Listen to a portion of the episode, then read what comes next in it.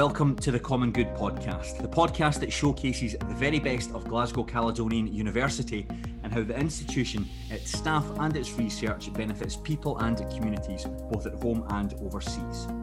My name is Craig Telfer, and today I am joined by Melissa Pettigrew, a recruitment and events administrative assistant within the recruitment team, to talk about her role with GCU and the importance of student recruitment. Melissa, it's great to have you on the show. Thank you very much for talking to me.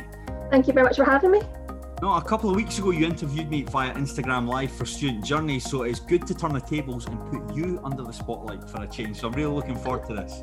I know I'm so used to being on the other side of the table. I'm like, oh no. well, we can we can talk about the stuff that you do with Instagram Live and, and how you interact with students and, and GCU journeys. But I want to kick things off with quite an obvious question, and, and mm-hmm. this will sound really really thick, but it's just to give us a bit of context. What do we mean by student recruitment?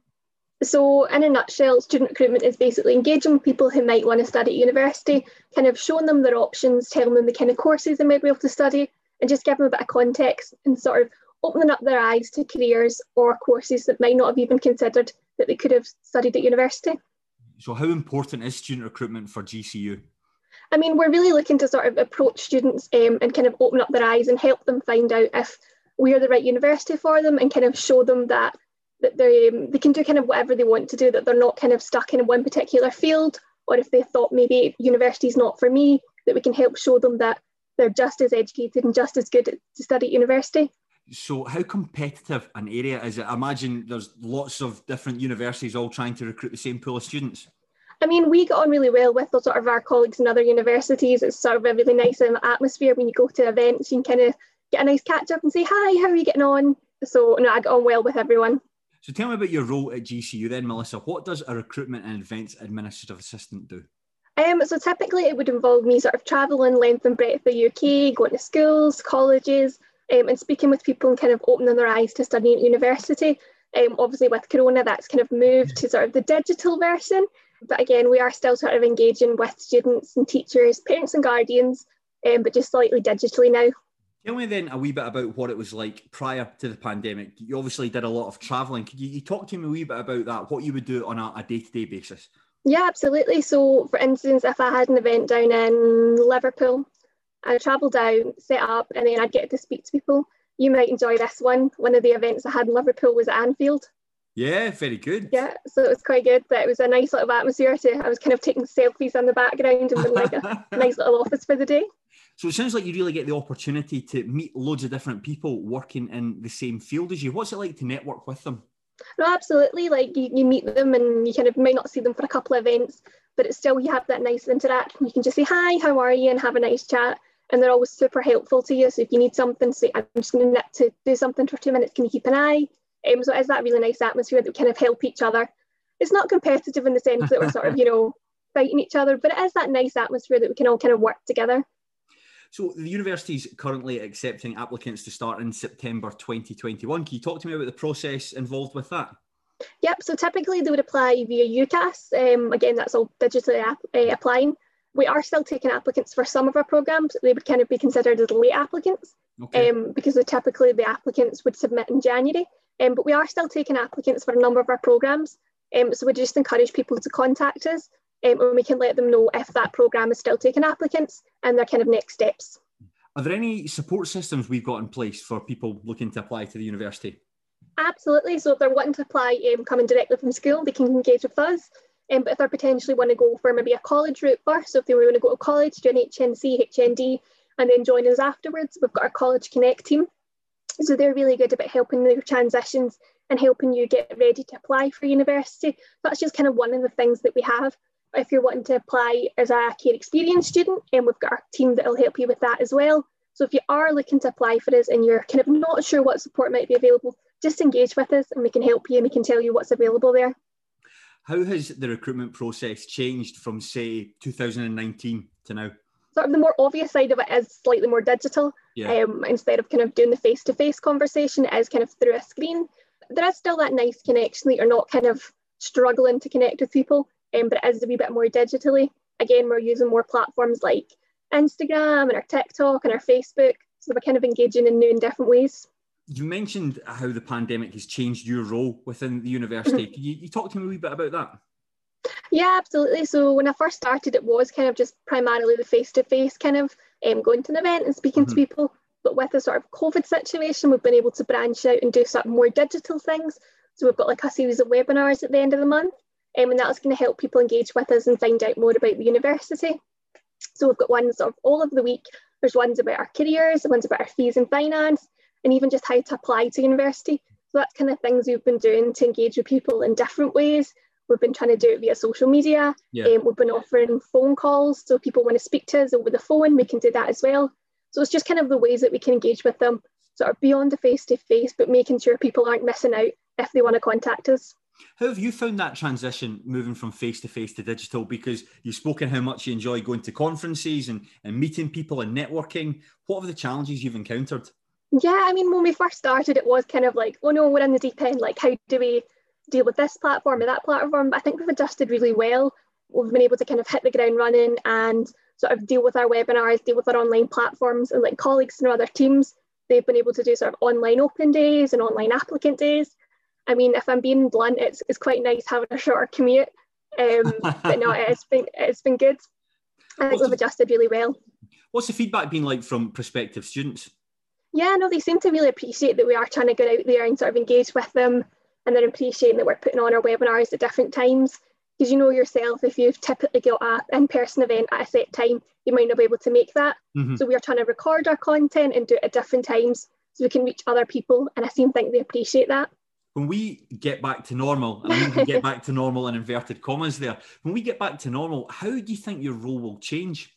I mean, that's the million dollar question, isn't it? um, it's possible there might have some more sort of digital engagement because, you know, companies and platforms all across the sector have put a lot of investment into sort of digital platforms. So they might have a sort of increase in that. But I think we still have the sort of face to face element of speaking to people and making mm-hmm. that connection and kind of having that relationship with them. And of course, I imagine if you're a prospective student, you actually want to go and visit the campus where you're going to be studying for mm-hmm. the next three or four years rather than just seeing it digitally. Yeah, I mean, obviously, we're, we're following all Scottish Government guidelines and kind of we're waiting to see when things are safe. But what's really nice is we do have our virtual open days, our virtual um, campus tours. But yeah, we've got one where you can do it yourself. So if you want to just spend 10 minutes floating about, seeing our library, seeing our gym, mm-hmm. you can do that. We also have one where you can be guided by one of our student ambassadors, which is really nice. You can kind of pick their brains and say, oh, you're a student here, what's it like? Or what mm-hmm. advice would you give me? So it's nice we've got those two options. You actually studied at GCU before becoming a member of staff. It's a path that I'm quite familiar with myself. But Melissa, tell me about your journey from being a student at GCU to actually working for it. So when I was at school, I knew history was my first love always wanted to do it, but I wasn't sure whether I wanted to do a sole history degree or maybe want to do one where I could bring in different areas. Mm-hmm. And I remember myself going to like the UCAS fair and speaking to people. And then I thought, right, do you know what? I'll, I'll apply for GCU because I really like the sound of their social science program, which is the one I did, because you could do like history, politics, economics, criminology, and at that time, um, psychology. Because mm-hmm. like I really like the idea of doing different things. And I remember going to um, an offer holder day and being really impressed by the university. I was like, could see myself here. and you have that moment of thinking, I'm quite grown up, I'm at university. Um, but no, I really enjoyed it. And I think that's kind of what made me want to study there the fact that it, people were so nice and so helpful. And of course, it being the University for the Common Good, that was a nice ethos to have in there that kind of aligned with values. So I did my four years, went off to do my master's. Um, I started to look for jobs and I heard about the job at the university. I got an interview with my now boss got the job and kind of started. So it's been a nice kind of full circle moment from being at the UCAS as a potential applicant, right through to applying, being a student, and coming back to be on the other side of the, the table or at the moment, other side of the screen. You said you did a master's. What did you study? Uh, I did history at Glasgow. I think you and I kind of swapped places. You did Glasgow, then GCU, and I yes, did GCU, then right. Glasgow. That's that. That's right. And how did you feel then going from having studied at GCU for four years to, to going to Glasgow? What were the differences between the two universities? I mean, it's, I think it was kind of because it was an undergrad going to a master's. You've got slightly more um, kind of work on your own. So yeah. it's kind of a wee bit of an adjustment um, from kind of being a wee bit more supported at undergrad level to being a bit more independent at masters. Yeah. Um, but I've got nothing bad to say about either university. Um, I love them both, but you know, I, I did come back to my first home with working here. So when you first applied to GCU all the way back in 2014, the role you're in now, was this something you envisaged doing? I mean, it what isn't I knew the job sort of in the abstract this was a, a job you could do, but I didn't sort of imagine myself doing it. But I absolutely love it. So it's worked out for the best. I absolutely love it. I get to travel, get to go places I've never been, um, and get to speak to people and kind of give my advice and give my sort of experience and help them decide, you know, which course to do or which version of the course to do. How important is that then that you can call on your experience as a student when you want to sell GCU to prospective applicants? No, absolutely. I think it's super important the fact that I've got that first-hand experience, um, especially if it is something that I've got first-hand experience of. I can say like, here's how it works.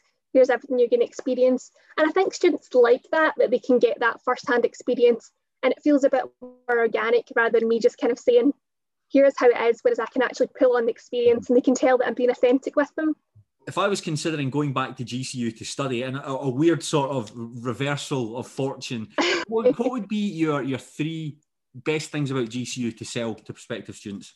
Oh, three best things about the university. You put me on the spot. okay, um, University for Common Good. It's got that really strong ethos throughout it. It's really conscious of kind of the impact of the world, which is really nice.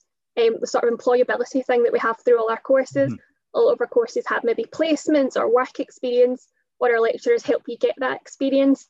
And oh, one non-academic one, we've got a nice rooftop garden. This is true. I'm looking forward to going back to that, hopefully at some point this year.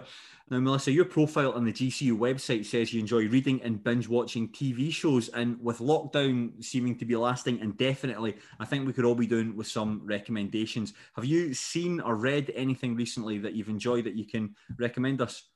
Well, you've probably seen it, but I've been binge watching all the old episodes of Line of Duty for the new season coming out. So I've kind of been watching that. So I'm prepared and I've been watching all the sort of spoilers and looking at all the Easter eggs and hints and tips for the new season. I see. I've never actually seen that before. I know that Martin Compston is an mm-hmm. honorary graduate from the university, and Jed Mercurio, who wrote Line of Duty, the pair of them, I think that must have been 2018, visited in December 2018. The pair of them visited the METV fiction writing students. So I was lucky enough to get to interview them, but talking to them about something that I hadn't seen or, or, or, or never watched. What makes uh, Line of Duty so good?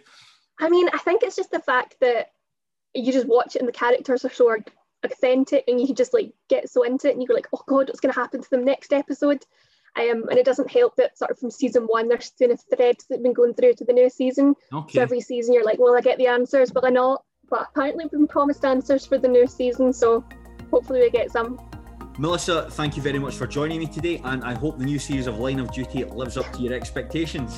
Fingers crossed. Thank you so much for having me. I really enjoyed it. I'd also like to thank everyone for tuning in to today's episode, and I hope you will join us again soon when we will be in conversation with another member of staff from Glasgow Caledonian University. In the meantime, subscribe to this podcast wherever you get your podcast from. You'll find us everywhere. Until then, I've been Craig Telfer, and this has been the Common Good Podcast.